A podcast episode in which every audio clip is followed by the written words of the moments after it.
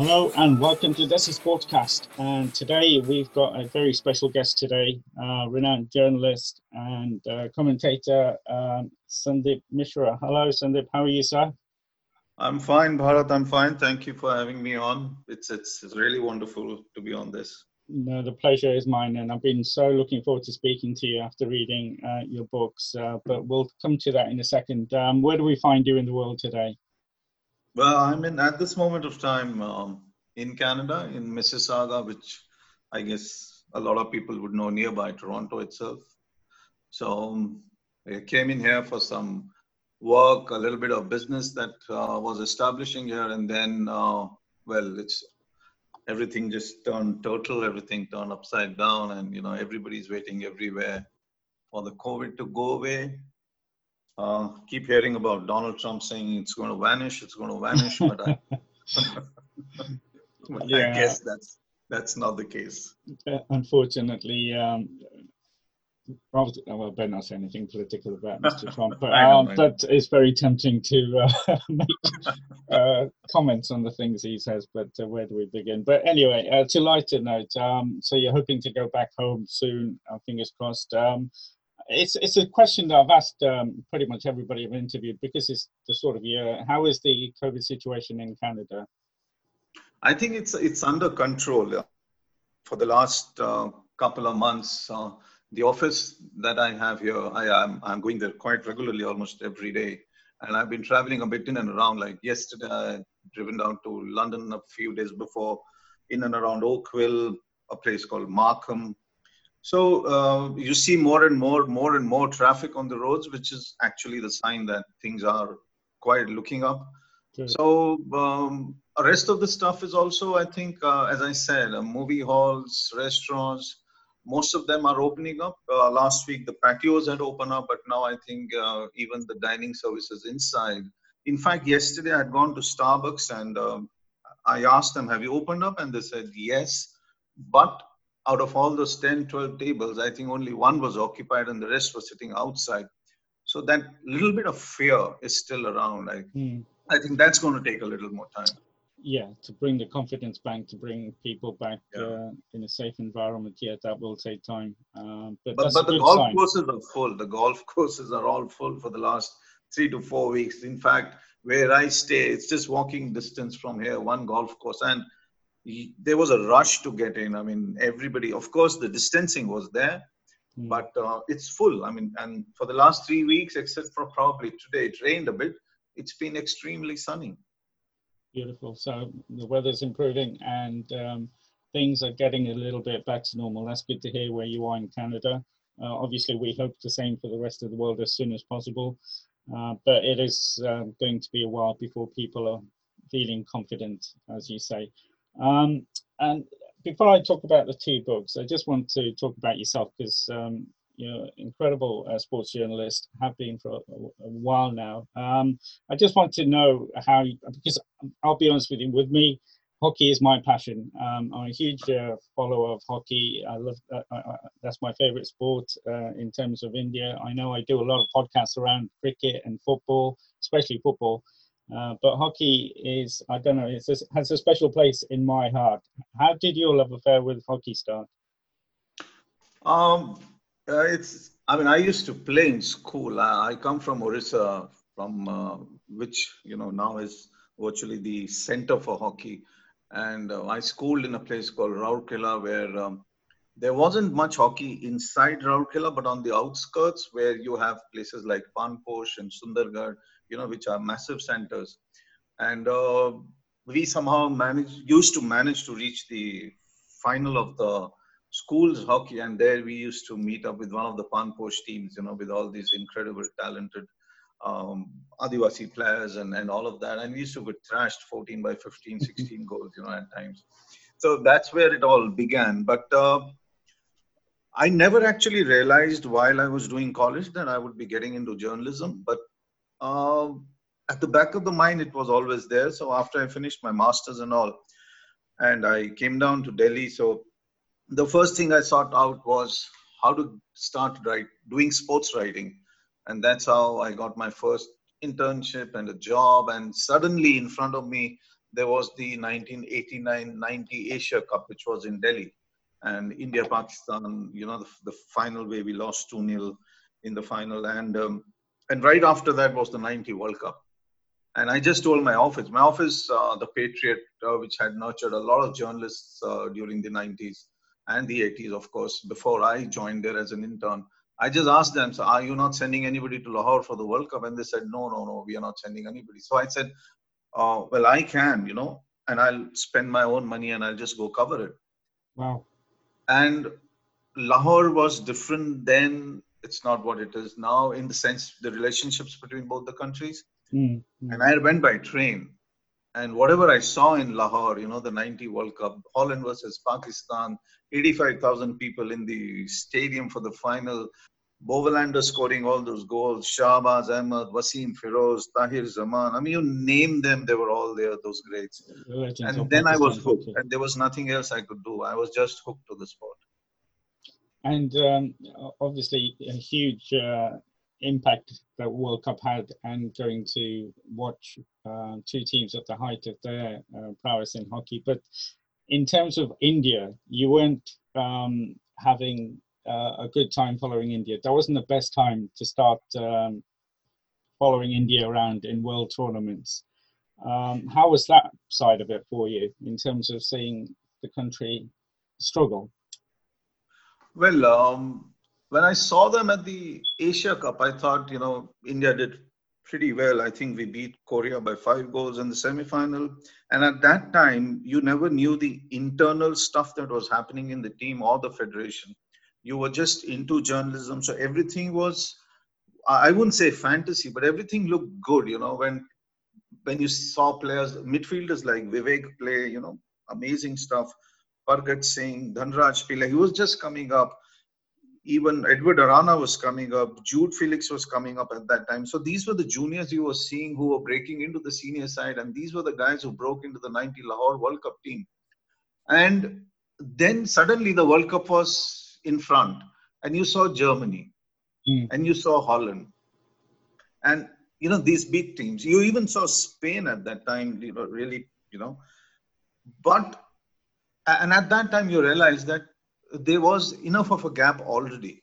You know, 86. You would also remember we we we finished last in Last. the World Cup, 11th, Yes. 12th. in London. And within four years, Pakistan had turned it around. You know, they were in the final. It was a phenomenal team. I mean, a lot of people, you know, I'll just digress a bit. A lot of people ask me after eight consecutive World Cups that I've covered and all these years of doing hockey, which is the best player in your, I mean, according to me, I mean, I always say Shahbaz. I haven't seen the rest, honestly. I've seen Shahid, but at the end of his career. I've seen Zafar at the end of his career. I've seen a lot of good players internationally, but all of them at the end of their careers. I saw Shahbaz in his prime, and I have never seen anything like it. Never. I've never seen like the moment he used to have the ball, and he used. To, I never used. I never used the word. He used to run with the ball. He galloped with it, and when he started galloping, you could see the crowd coming up. You know, standing up as he as he went towards the striking circle. That was a phenomenal team and a phenomenal. that must be quite special because the stadiums were packed in those days and the atmosphere just adds to the occasion. 94 World Cup final, I can never forget. I mean, one of the best matches I've ever seen. Shahbaz was slightly injured from the semi final onwards. But, I mean, the kind of play that Pakistan had, I mean, with a goalkeeper like Mansoor Ahmed, Tahir was a technically extremely smart player. Uh, underrated quite a bit because that team was phenomenally good. And Mm. then in the final, of course, I can never forget Asif Bajwa. You know, they introduced him. They never played him throughout the tournament too much. Nobody knew about him. And then suddenly Asif Bajwa in the final as a right out, he broke the Dutch completely. He completely shattered them at the defense. That's where guys like Wasim, Shahbaz, Tahir, all these guys were phenomenal in that sense. Were you surprised by the result in the final? Having said um, what a team that Pakistan team was. Oh, you're talking the 94 final? Uh, sorry, the Lahore final, the first World Cup you covered in 1990. Exactly. No, I was shocked because I thought these guys are going to win. Number one, when you have 85,000 fans packed in, you know, and they was there since 5 a.m. in the morning. I mean, the queues were there. We as journalists, and that was my first experience abroad. And we were told by the Pakistan Federation and the Pakistan media guys that do come in by nine.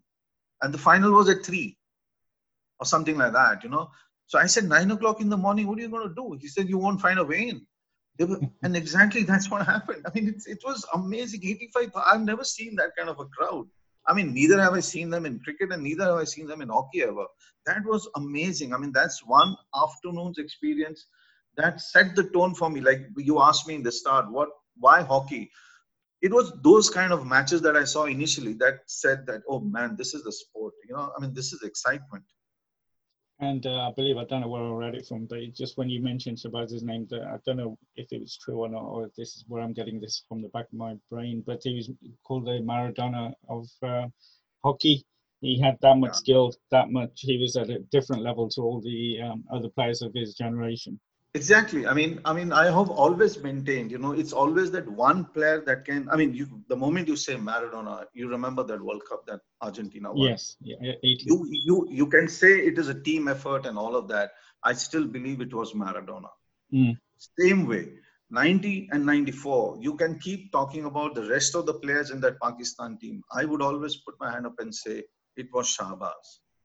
And you can keep talking about so many Dutch players the 90 World Cup final was Floris Jan Bovelander, you know. Mm. He wouldn't have scored, Pakistan would have won. Yeah. But that's the difference. That's the difference between one great player and another great player, and those two competing on a hockey field, one with penalty corners and one trying to push a midfield with all those forwards. I mean, it was an amazing sight. And um, we did slightly digress, but it was quite right uh, to just hear about you, and I can hear from your voice that you, you, still remember that day in Lahore in the final quite vividly, and from how you've uh, spoken about Shahbaz, uh, watching him play, you were lucky enough to do that. Um, but if we refocus to um, the sport in India, and you were saying from the outside it looked rosy, it looked nice. There's a quote in uh, in in the book, uh, Mohammed of Benares, that's you know, and this was my perception that it was astroturf that killed hockey in India, but you think it was cricket. Um, 83. You know, we, we we speak about 75 World Cup. If you had a smart federation, the 75 World Cup could have turned into something much much bigger for the sport. But the federation wasn't smart, and neither are they now. A little smarter now, of course, but not back then the same was the case. In a way, I don't blame cricket, you know. I mean, you are in England.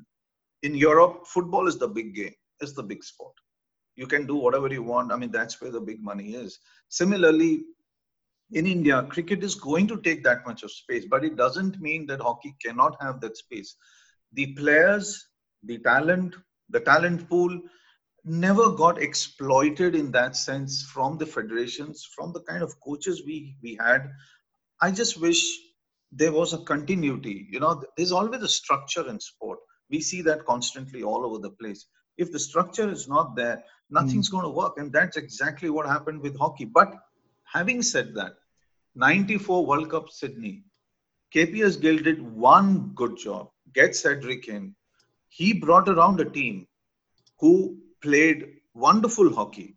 It was, I think, India Holland. Holland won 4 2, but that match, according to a lot of people in Sydney in the World Cup, at that time was one of the best matches the crowd ever saw.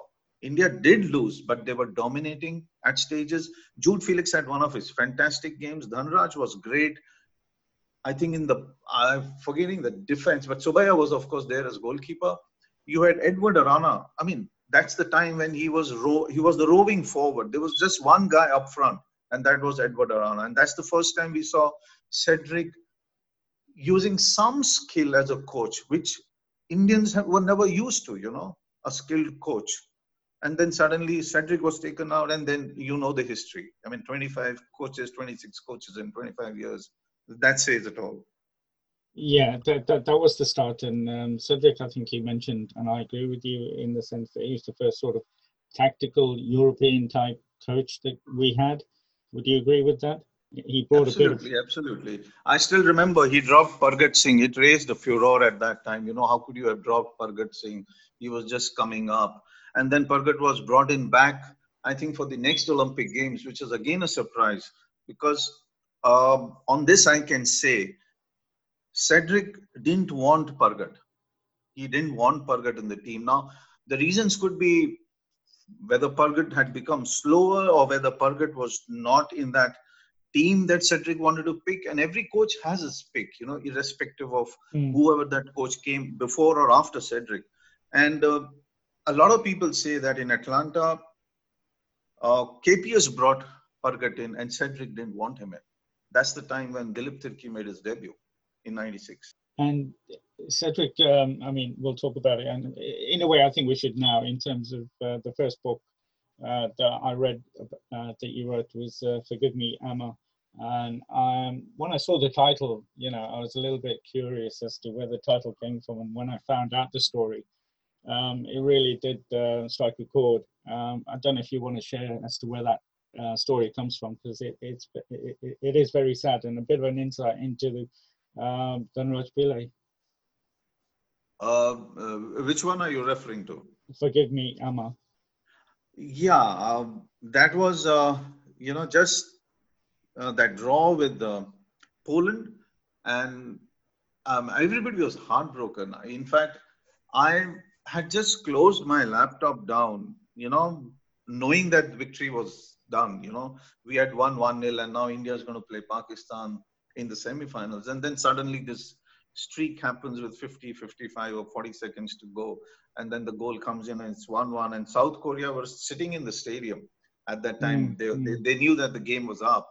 But suddenly they, they started celebrating and then they closed down the celebration because they knew that, you know, oh, they've come in because India drew a game that they were not supposed to be, you know, ha- having a draw there. And I didn't want to talk to Dhanraj that day. I was myself heartbroken. I mean, this was a great opportunity to see an Olympic semifinal. You know, all of that that we carry as journalists that, you know, you're going to be watching a particular game. Yeah. Suddenly everything is gone. Mm. The next day I called him up and uh, he came on the phone and then he handed it over to Harinder because I think there was a call on the other, on Harinder's phone or somebody else's phone from his mom. Harinder being the coach. Yeah, Harinder was the assistant coach, Bhaskar being the chief coach. Yeah, and yeah. Uh, Harinder uh, told me that, you know, uh, I just, and I could see and I could hear Dhanraj talking, and then suddenly he started crying. And I could hear him. And Harinder said, कि मैं थोड़ा phone रखता हूँ मैं थोड़ा धनराज के पास जा रहा I'm just going over to Dhanraj. And he didn't switch off the phone.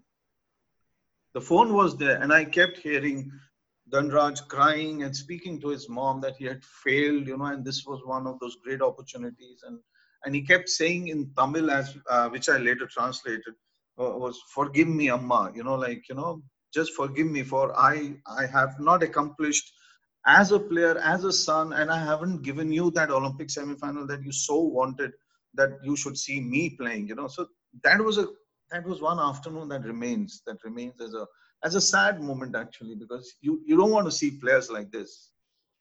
You don't but um, that's an incredible uh, you know but it also gives you an insight because a lot of players get accused of not having the passion or not caring. But that you know brought out to me you know they care. They desperately care. They want to win. Yeah yeah yeah completely. Um so why why the book why why the book on Dhanraj? um I have seen him play his first national championships in Gwalior, where Bombay, again going back to that team, that team had all this, all these big players. Edward Mascarenhas, if you remember, was the hmm. midfielder. Mm. They were all part of that team that was nurtured by Cedric, and they beat Punjab in the final I still remember that afternoon. I think it was 2 0, 2 1, something like that. And Punjab had a very good team at that point. And I don't remember that one center forward of Punjab who, after losing that particular final, decided that enough was enough. And the selectors were overlooking him. And he packed his bags and he went off to the States. I've forgotten his name. He said, I don't want to play anymore. Nobody wants to watch me. And here I'm taking Punjab to the final. Even if we have lost to this bunch of really good players who all come from Bombay and nobody ever heard of him ever again. But that's where I saw Dhanraj. That's where you saw that streak, that brilliance, that run, that speed, you know, and that carried on to the Asia Cup, carried on from 90, uh, Lahore World Cup, it carried on to each World Cup, each Olympic Games, Asian Games. And then suddenly in 2004, uh, that's where, you know, uh, you actually saw him. I I remember doing that interview with yes. Dhanraj after the last Olympic game. Yeah, unforgettable. I, yeah, I was on the broadcast center somewhere on the roof, and I couldn't handle it in the end. I mean, you know, I just I was just lost for words. You know, in television, you have this terrible thing that you need to round off an interview. Mm. I just couldn't round the interview off because right next to me is this man who I consider probably one of the greatest, a legend in the sport, is sobbing away. You know, and, and you're so rattled because you're just not used to players doing that. But that's where his passion was, and and that that passion actually told me that you know let's write a book you know let, let's do something about this and it it's it's not about the player itself it's it's the sport that mm, made me you know get into this whole thing of writing a book on him and you know because i i do believe you know like you said that hockey at that particular stage between 90 and probably for almost 10 years till we couldn't qualify for beijing it really took a massive dip and the mm. one player who kept the sport propped up was Dhanraj Pillai because of his play, because of his eccentricity, because of the way he took on the officials, the federation, everybody. He kept the sport in the headline, in the limelight, and that's how the sport survived. And um, I think you answered the question. I was going to get a quote from the book. I think it was um, Sukhbir who said that uh, he didn't think that, uh, although uh, Dhanraj was a incredible player, he wasn't leg- legendary, but you obviously think he was one of the legends of our hockey, and we've had a few in our history. But you think he was at that level? Absolutely, I think he was. You know, Dhanraj, um, the, a character like him, and and what Sukhbir and others, even a lot of people at that point of time, he had his run-ins even with Baljit Singh Dhillon. Another another really classy player I consider was Baljit Singh Dhillon. And if there was a good coach, and again I'm coming back to that coach, if you see Dhanraj's play in the 94 Sydney World Cup, it was restrained. He did what Cedric wanted him to do. He didn't run all over the place, you know, wanting the ball or, you know, because he is a character who likes to be all over the game. Mm. But a good coach at that point of time would have brought out another 40% in Dhanraj. And that is something that that sometimes, you know, I think that did we not see the entirety of Dhanraj's play? I think I do believe I didn't. A lot of people missed out on that simply because there was nobody to nurture him and put him in the right direction and take out his strengths and not, you know, just keep on pointing out his faults. I think a lot of people in Indian hockey did that. And you mentioned that, you know, he wasn't uh, scared to call a spade a spade. And um, I don't think from the book it comes across that he, he I don't think he, he enjoyed talking to journalists um, I think you had a, a run in with him as well. Was he difficult to interview and try and speak to? And did that reflect his manner on the on the hockey uh, pitch as well? I think he the he the, the reason why we had a run in was the Utrecht World Cup. Mm. And and then the injury, I think he knew he was carrying an injury. And right in the first game, uh, it was apparent. It was apparent that mm. he wasn't at his best. He wasn't able to run. The speed wasn't there. So I think the moment I asked him a question in the press conference, and and do remember, Indian players now, irrespective of the sport, don't like being asked questions. Whether it's a hockey player, a wrestler, a boxer, a cricketer, though, would never want to answer a question that comes from which is, has some form of a critical question or, or, or, any form of criticism. I think Dhanraj reacted to that and even later a day later he was angry i think he was more angry that how could he ask me this question in the press conference he could have asked me on the side mm, all right okay so you know and i wanted to ask it in the press conference because it was apparent that somebody had hidden it and i wanted bhaskaran to also answer it i mean even though bhaskaran later on said that you know it wasn't his fault but i think that's where most of the stuff in Indian hockey was going wrong from the selector side, from the coach's side. If a player is injured, don't bring him. No matter who he is, yeah, absolutely. Yeah. But do, do you think? Um, I mean, he had a very tough um, upbringing in Pune um, from a you know relatively poor family, um, and that toughness just kept. Uh, it was in him all the time. Um, but that's also surprising that somebody from that background has the courage because he was playing with people from big cities, um, big personalities, but he still spoke out if he thought something was wrong. That's exactly, exactly. I think that that courage, that aggressiveness, that thick skin that he had later on, and he slowly, slowly evolved that thick, thick skin as as he went along with the federation. Seeing so many coaches come and go, so many selectors come and go, so many federation presidents playing their own game. I think that's where he developed it. And and if he didn't have that, I don't think he would have lasted beyond two World Cups, two Olympic Games, a couple of tournaments here and there. He would have just faded off. He stood there. He wanted his position. I still, uh, the 2000 Sydney Olympics, he so badly wanted to be captain. He so badly wanted to be captain. And they gave the captaincy to who? To Ramandeep. Not, I don't have anything against the captaincy, but at that point of time, it destroyed him for almost a week. And that was one reason why Harinder was there to to kind yeah. of tell him, you know, yeah. that, you know, look at the sport, don't look at the captaincy, look at the sport, don't look at the captaincy. But Dhanraj, I still feel rightfully asked, not asked, but he wanted that captaincy at the Olympic Games.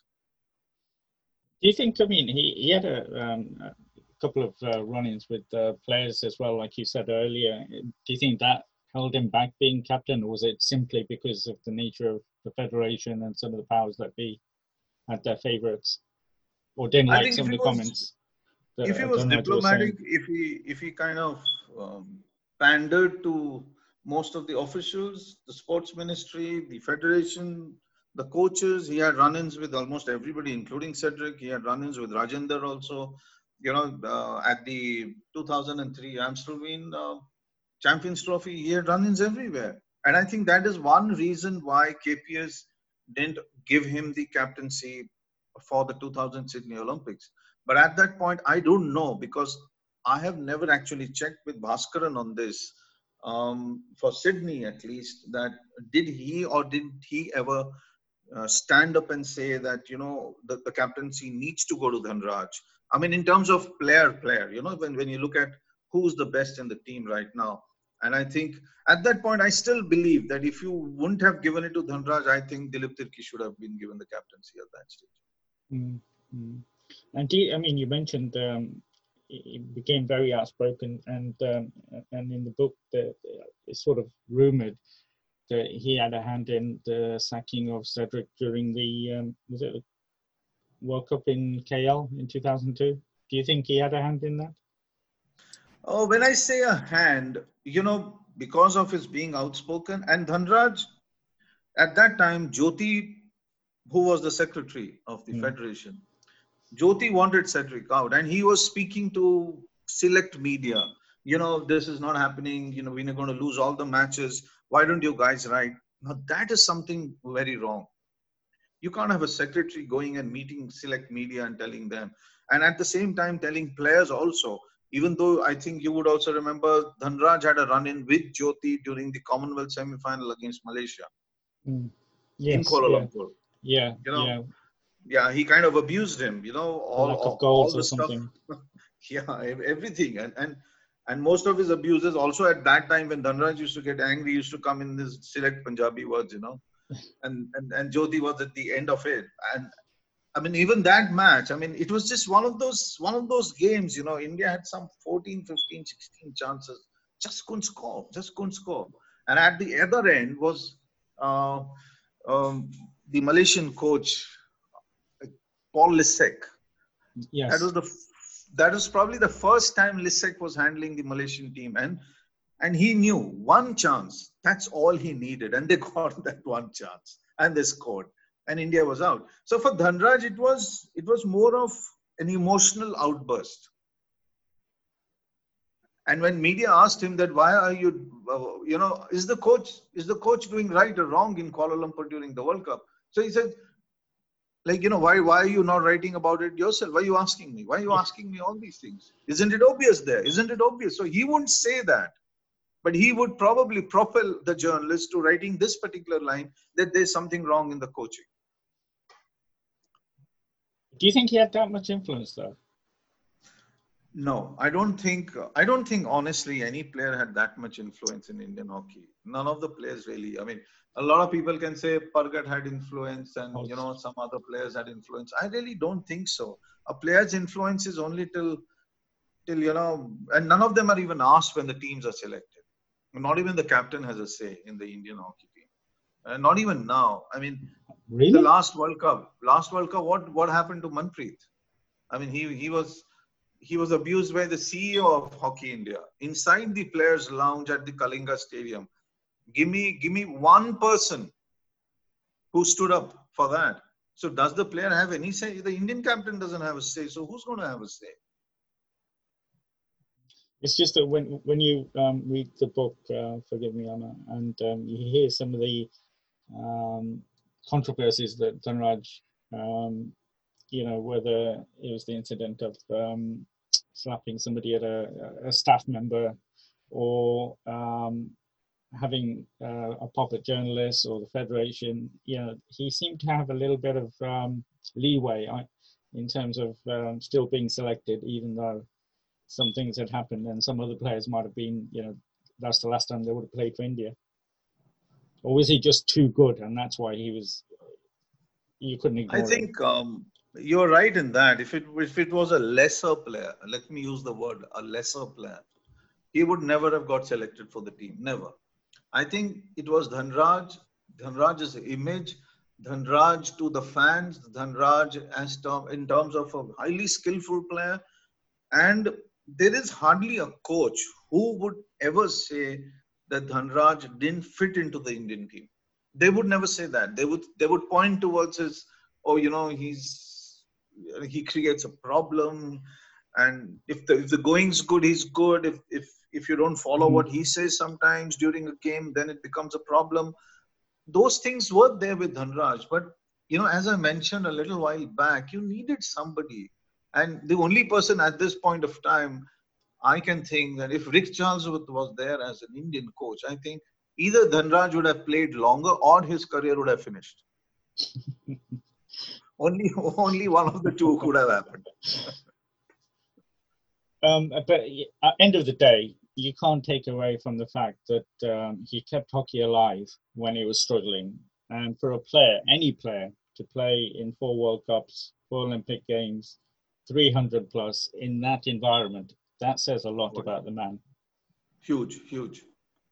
Um, uh, the other side of the spectrum was Dilip Tirkey, classy player, non-controversial, Hmm. never asking the coach anything, never demanding anything, never wanting anything. And because of the high degree of skill of Dilip Tirkey, he survived to play that kind of matches, including Sardar Singh. Mm, mm. And I believe um, Dilip is doing amazing things in Orissa. Yeah, he's part of the eh, part of that particular committee now that's going to look at talent in and around Sundargarh. I but I still feel he needs to do more. I think he has the power to do more, and he keeps himself back. His playing days are over. Over. Last time I met him, I told him become controversial now at least.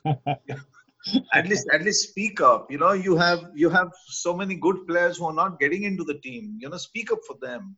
But yeah. I think there's a clash between his political career and his hockey administration. There is a clash happening.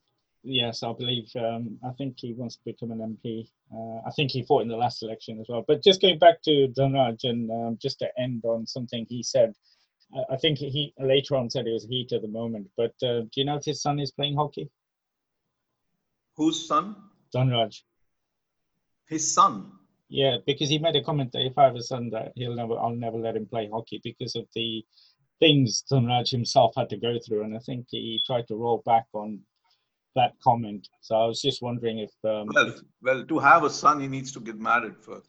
Right. Okay. So he's not even married yet. Okay. He's not just, married yet. I, I think. I think uh, the last time I spoke to him was probably a week back about something. Yeah. And uh, and. Uh, he says, I'm late ho gaya. I'm late ho gaya. I said, what late ho gaya? I said, if India couldn't score a goal in the 90th minute or you know or whatever 60th minute, you know, I, I, I guess you can score one in the last minute. No. it's just I was wondering if he'd fallen in love again with hockey, and uh, I know he's trying to set up a, a, a sports uh, academy, a hockey academy, Um, so I, I assume that he's back in love with the sport and wants to put something back. I don't think he can ever get out of the sport, but at the same time, his his patience runs thin. You know, I, I think he needs to be a little more at peace with himself. I mean, this is I'm saying as a journalist. I, I, I honestly I don't meet him every week or speak to him. We speak probably now once in a couple of years or so. So uh, I think he needs to be more at peace with what he's achieved. He's achieved massively and uh, somewhere along the line he needs to stop comparing a lot of stuff what cricketers get and what hockey players get. Because it's just it's just an impossible battle that you can win. You really can't win on those grounds. At the same time i think if he really wants to be do, do something in coaching he needs to do the levels. He needs to go from you know absolute level one two three four and keep raising himself like harinder did. You just just because you're a great doesn't mean that you just become automatically the national coach. No that's wrong Mm, yeah, um, and but it's good to. Um, I mean, I'm so glad you wrote this. There's not enough sports books uh, talking about our uh, the legends we have, and I agree with you in that. Uh, and who am I? I'm just a, a average Joe, but uh, I agree with you that Dhanraj Pillay was a legend. I think, uh, and uh, the stats we've said and what he did for Indian hockey shows that.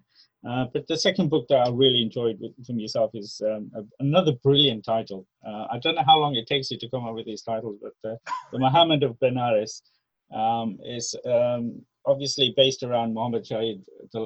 another one that you, you, can justifiably use the word legend um, in a way, in my opinion, anyway. But uh, also, this book has a lot of stories that I found incredibly insightful and educative in terms of the path of Indian hockey during that period. Um, what made you write this book, and why the title on this one as well?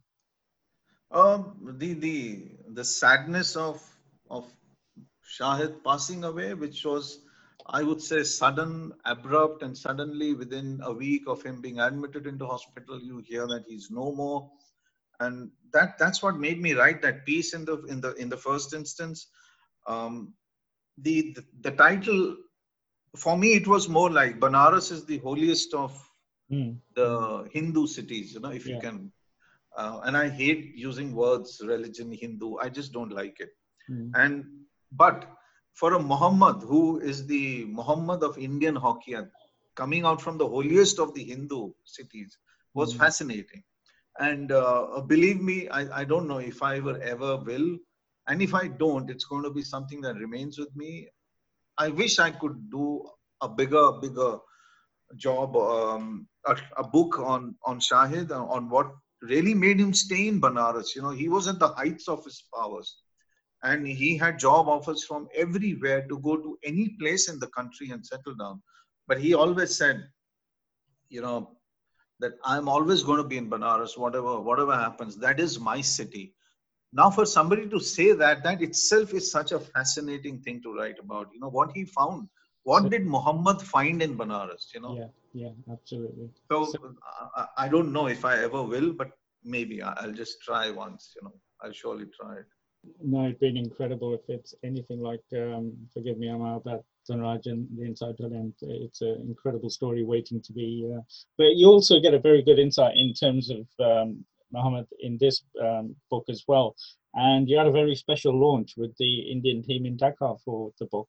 Oh yeah, yeah, yeah. That was that was a special day. I mean, um, it just came around, and you know, suddenly things fell into place, and and we had the Indian team out there. It was an off day, and and the team was also doing well. So I guess everybody was more relaxed. And uh, Sjoerd was the new coach. He just coming from the women's side, mm. and um, uh, yeah, it was it was just perfect. I mean, standing up there and speaking to the Indian team, telling them about Muhammad, and all of them nodding away because they've heard of him, but they've never seen him play, of course. And uh, yeah, that was a special day. I mean, when you release a book in and in with the hockey players, that becomes really special rather than anything else. Yeah, absolutely, and um, it, it, motivates them as well, seeing uh, books about their sport and the legends that they've heard, and maybe in some cases seen and if they're lucky enough to played with. So I can imagine that being that launch being special for them as well. But one of the quotes from the book that I really and I want to answer, uh, ask you about this is that um, Muhammad says you've got to play from the heart. Do you think we still got that in ourselves in, in the hockey we play? We play from the heart, or is that gone? Is that from back in the day, the golden age of Indian hockey, as it were? Uh, are you referring to the present team? Yeah, because this I think the question to my, uh, was, you know, um, how does he play, you know, his way of playing hockey. And he says the only way you can play is if you play from the heart. I think um, those days were different completely. I mean, you had more of freedom in terms of a lot of things. I think uh, hockey was different. Technically, it was very different. Today, it would be wrong to say that the players don't play from the heart and then there's something else that makes them play. No, absolutely not. I mean, this is a great bunch that playing that that's playing the sport right now. Whether you saw them at the 2018 World Cup, which was a mm. close match with Holland, it could have gone any anywhere. Yeah. I mean, that match could have gone anywhere. I completely believe. And there were moments when I think the Dutch were being beaten back. You know, they they they were about to concede a goal or two, but it just didn't happen. You know, and and and those small little mistakes that usually happen from our side happen. But this this bunch, this bunch can break into the top two. They have the strength, they have the courage, they have the skill. And I just hope Graham Reid, I mean, I I always have a issue in terms of how far can a coach take them and do we always select the right coach? I don't know if Graham can take them to the Olympic final, if at all Tokyo happens, then then probably a coach has done his job. At this point of time, I think if India goes to the semi-finals, that it itself would be a huge step. But for this team, for this team, I can tell you categorically, going to the semi-finals is not going to be a big thing for them. For them personally, they would want to be playing that final. And wow. uh, if I remember my con- conversation with Shane McLeod, of course that was a that was an interview uh, written on the mail. Um, he said that probably India Belgium final in Tokyo, but that was before the COVID happened. Well, considering we've not, I think our last semi final was, if you uh, exclude Moscow, um, well, there wasn't a yeah. semi final in Moscow anyway, but if you exclude Moscow Olympics, our last semi final was in 72, I think. And in the World Cup, the last time we made the last four was when we won it in 75. So if people think we are assured of a final place, uh, that's a lot of confidence. I know we're in the top four, but the margins yeah. in the top six, like you say, against Holland in the 2018 World Cup, the margins are so tight that oh, it's yeah. on the day. Anybody can beat anybody. Absolutely, absolutely. I, I, I, mean, like like the way you said, I think if you take Moscow out, and uh, your last final was uh, 64, the one that you won. Yes. Yeah. That and, 1964 again in Tokyo. That was the last time. That was uh, that was the great man Prithipal Singh scoring those goals. Yeah, yeah, absolutely. Uh, the absolute golden age that was, wasn't it? A pity there were more World Cups then, because we would have had a few more World Cup titles back uh, if there was a World Cup played during that era. Um, but just going back to uh, Mohammed Shahid um, and everybody uh, associated with hockey, the lover of hockey, there's that infamous day in Delhi at the Asian Games, the final. Um, do you think that team was scarred by that for a long time? Losing to Pakistan in such a manner in our home turf. It was, it was. It's it's a difficult thing to throw off, even though we beat Pakistan within three or four months when we were playing the Esanda in Australia. Australia, I think, yeah. I think we beat them 2 1 in that match. But, you know, those matches come and go. The Esanda is not the Asian Games, and neither is Esanda. New Delhi, National Stadium, a packed stadium, your Prime Minister sitting there who walks off at the half time you know all those things that they, leave a they, they, they leave a long standing um, mark on you. As a player as a person you go back home the millions of questions. I, I bet if that final would have been played anywhere else things would have been different. But but in india in new delhi and asian games i mean god i mean it was i mean we carried it on. I mean i was i was just out of school. I was just out of school and i couldn't come to terms with it for a couple of months. I said what the hell has happened and how did it happen? So just imagine the players. Yeah. Just imagine Colonel Balbir Singh till today, even when he speaks to me, he says, let's not go back to 82. Let's not ask. Let's not, you don't ask me anything about that because I know you always have a million questions, but I don't want to answer.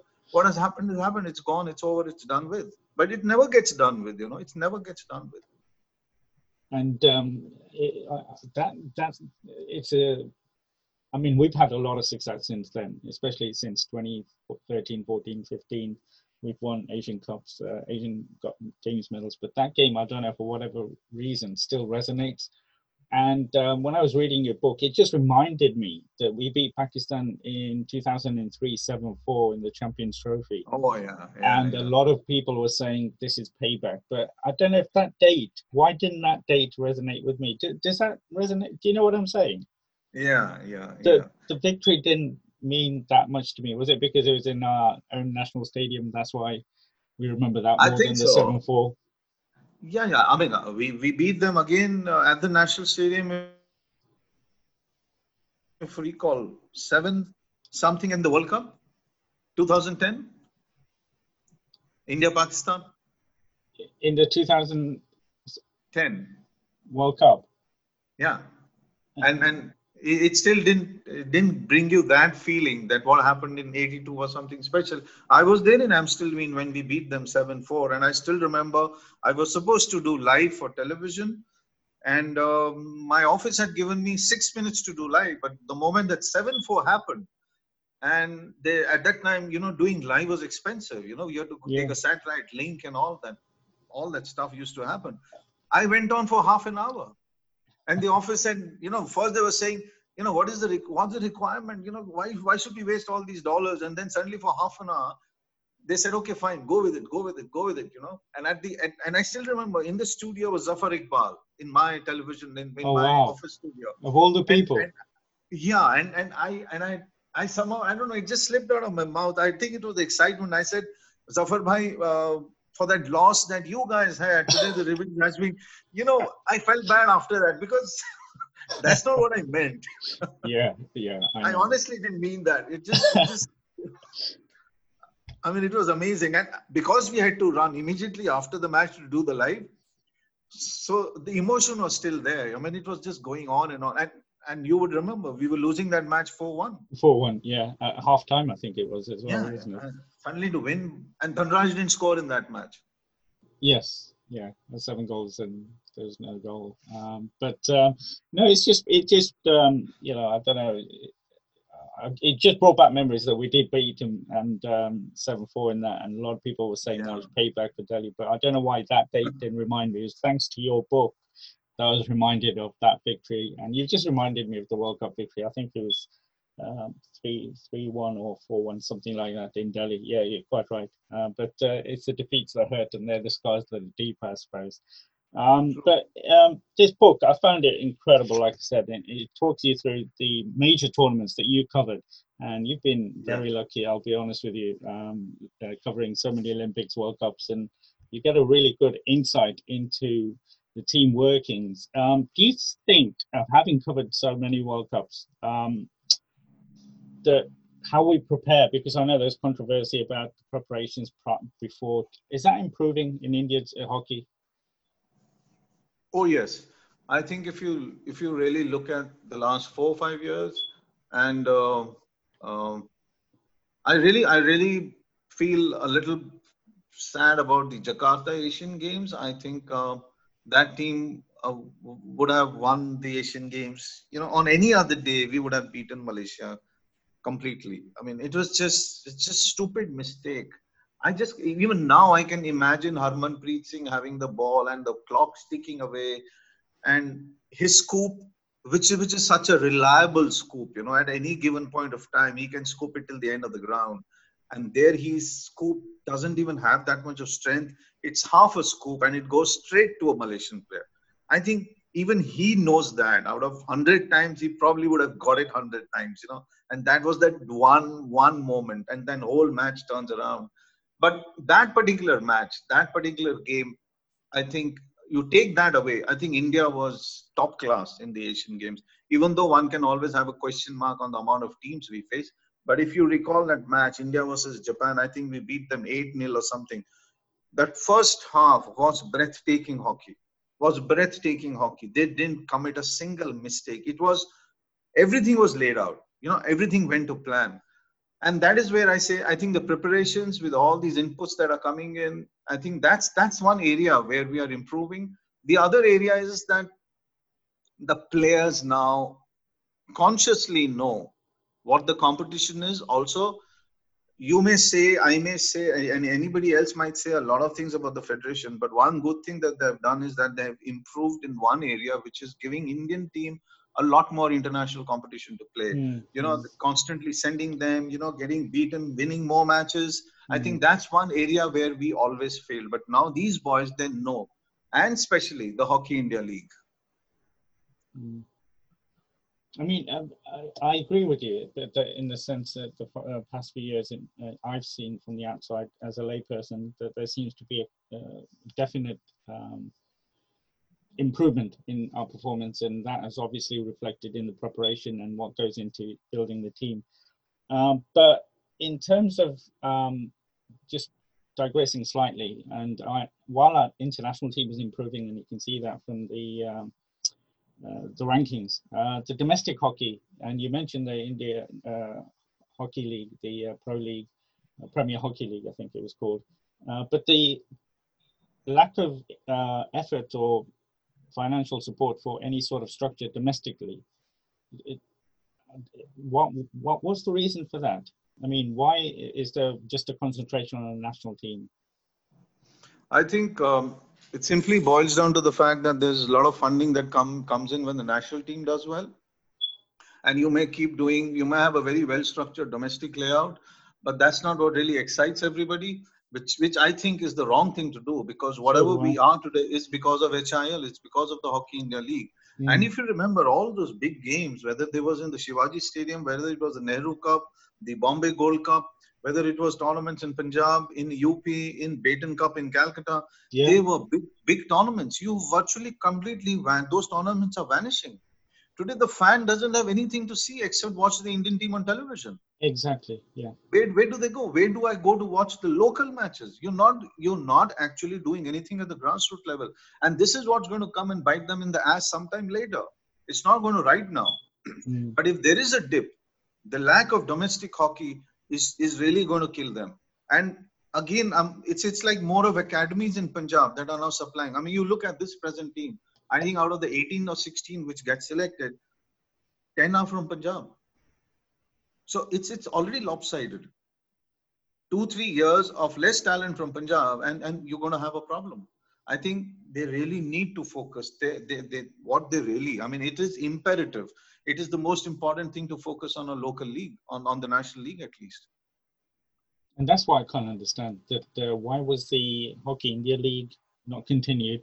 why are not these major tournaments that I grew up with, you know, reading about, not grew up with as physically there, but reading about, you know, the Beighton Cup, the Bombay Gold Cup, and uh, the other tournaments you mentioned. Why can't they uh, focus on that? Is it because, you know, the federation is doing? It, it, reminds me a little bit of about the American women's soccer team. They've got no structure below it. All the focus is on the national team.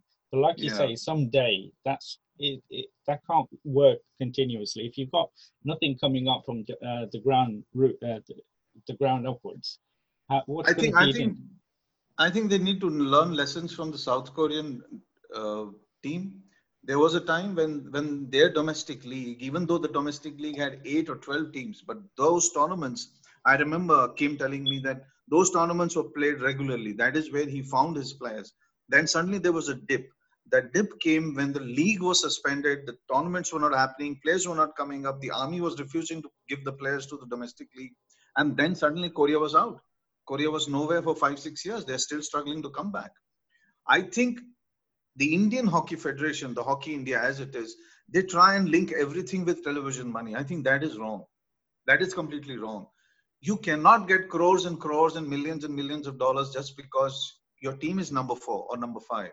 Mm. Your domestic leagues, domestic league needs to be away from. If you don't get a TV sponsor, if you don't have live television, that doesn't mean that league cannot happen. You still have people coming in to watch this in inside the stadium. Give them the opportunity. Absolutely, and I think if they're going to follow cricket and expect more cricket, if you look at cricket, I mean, obviously we've got an extremely successful national team. We've got a, the best T20 league in the world, but our domestic structure is still there in terms oh, of yeah. the, the Ranji Trophy and the, the League oh, Trophy yeah. and the zonal tournaments yeah. are still there. So you got, um, I was talking about cricket the other day and I couldn't believe how many teams there are in the Ranji Trophy. There's 28, Absolutely. and that your base is already expanded, and I really struggle to see why the federation, hockey federation, cannot see we need a good domestic structure. I just can't, and it's disappointing because you look forward to these tournaments and these legendary teams participating and winning, and obviously the Hockey India League. I think bringing in international players, we know it worked. I think, in my opinion, that improved our players and the young players.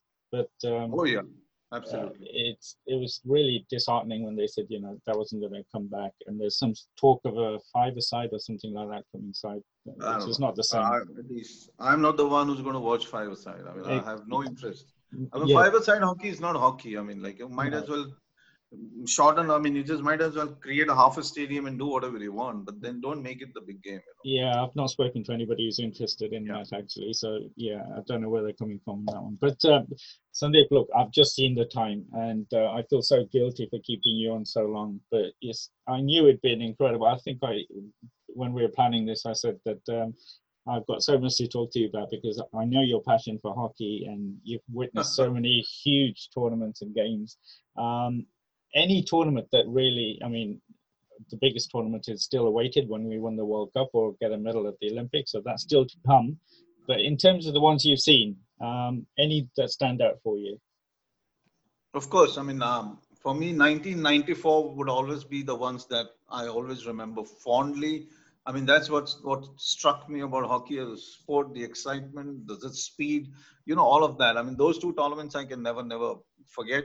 But this one match I'll never forget, and that was the 1999 Asia Cup, if I still recall, at the Bukit Jalil Stadium in Kuala Lumpur, India versus South Korea semi-final, I think, and it was one of the most brilliant matches I've ever seen. I think Korea won 4-3 in the last minute with 40 seconds or one minute to go.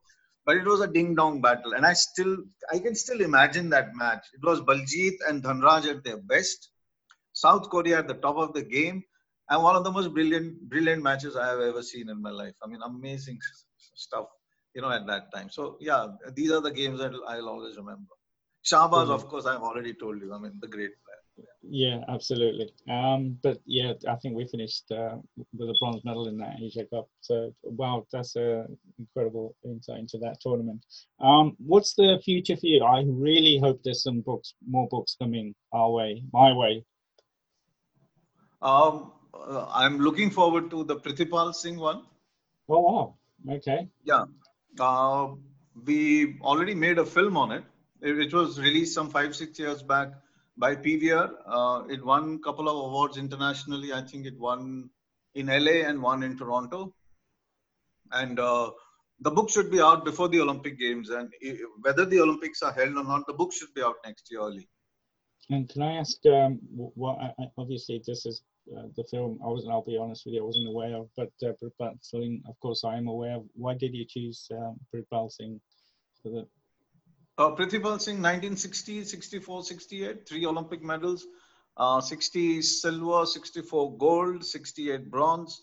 Uh, top scorer for India in all the three Olympic games. You know, the big penalty corner experts.